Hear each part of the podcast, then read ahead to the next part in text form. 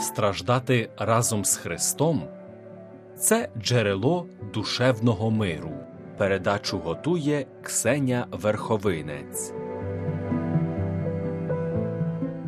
Дорогі хворі, минулого разу у передачі для хворих ми говорили, що Господь вас любить, особисто кожного і кожну з вас. Життя, яке ви маєте, це перший дар Його любові. Але даючи вам життя, Господь також дав завдання, місію, яку маєте сповнити в житті. Багатозначні щодо цього є слова Господні до пророка Єремії. Перш, ніж я уклав тебе в утробі, я тебе знав. Пророком для народів я тебе призначив. Подібно сталося із Захарією. Коли ангел Гавриїл звістив йому, що його молитва була вислухана і врешті буде мати сина, то додав, що його син буде мусити виконати точне завдання. Багато синів Ізраїля наверне до Господа, їхнього Бога, і сам ітиме перед ним з духом та силою Іллі, щоб навернути серця батьків до дітей, щоб приготувати Господеві народ прихильний.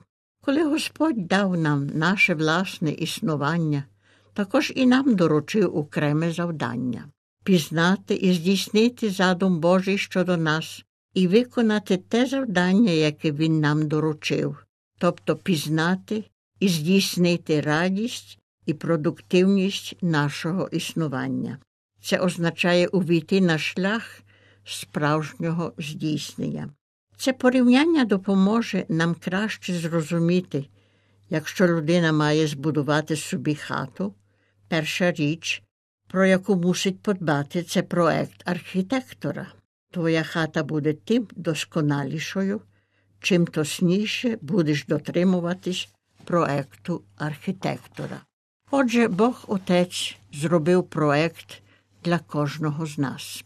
Наше життя буде набагато кращим, щасливішим та досконалішим, чим більше і краще ми пізнаємо і здійснимо Божий проект щодо нас. Тому так дуже важливо, щоб ми невпинно просили, Господи, що бажаєш, щоб я зробив? Які твої наміри щодо мене, яке покликання маю виконати в житті, яке завдання маю сповнити? Господь бажає, щоб ми повністю здійснилися, тому виявить нам свої наміри щодо нашого життя. Але ми мусимо себе переконати в тому, що Божі наміри щодо нас є завжди намірами любові, навіть тоді, коли нам це здається протилежним. Ось одна з багатьох історій, яка може послужити доказом цього. Був 1597 рік.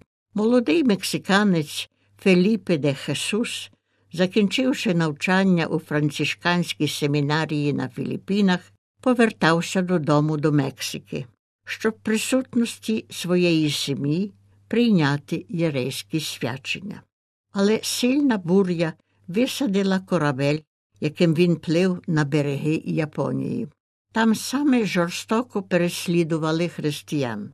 Замість прибути до Мексики і стати священником, Феліпе де Хесус потрапив в руки катів і став Христовим мучеником, першим святим Мексиканської церкви. Божі наміри часто виявляються зовсім іншими від намірів людських. Ми також багато разів робили безліч проєктів, але ось надходить несподіванка, хвороба, аварія, і все розвалюється, немов карткова хатка. І ми приголомшені, зневірені, дезорієнтовані. І в такі хвилини протестуємо проти людей, проти нещасної хвилини, навіть проти Бога. Чому, Господи, чому ти дозволив, щоб мені таке сталося? Що злого я зробила, щоб заслужити собі на таке? Може, одного дня ми дійшли навіть до розпачі і бунту проти Бога. Святий Павло твердить Тим, які люблять Бога, усе співдіє на добро.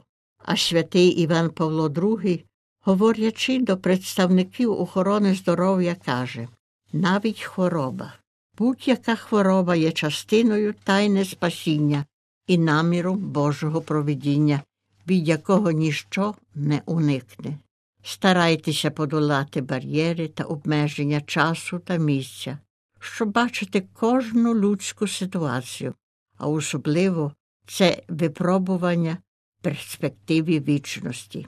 Кожне людське життя має свої хвилини і події страждань та випробувань, але дуже часто нещастю або несподіваній хворобі відразу прив'язуємо Божу кару або прямо Його помсту на нас.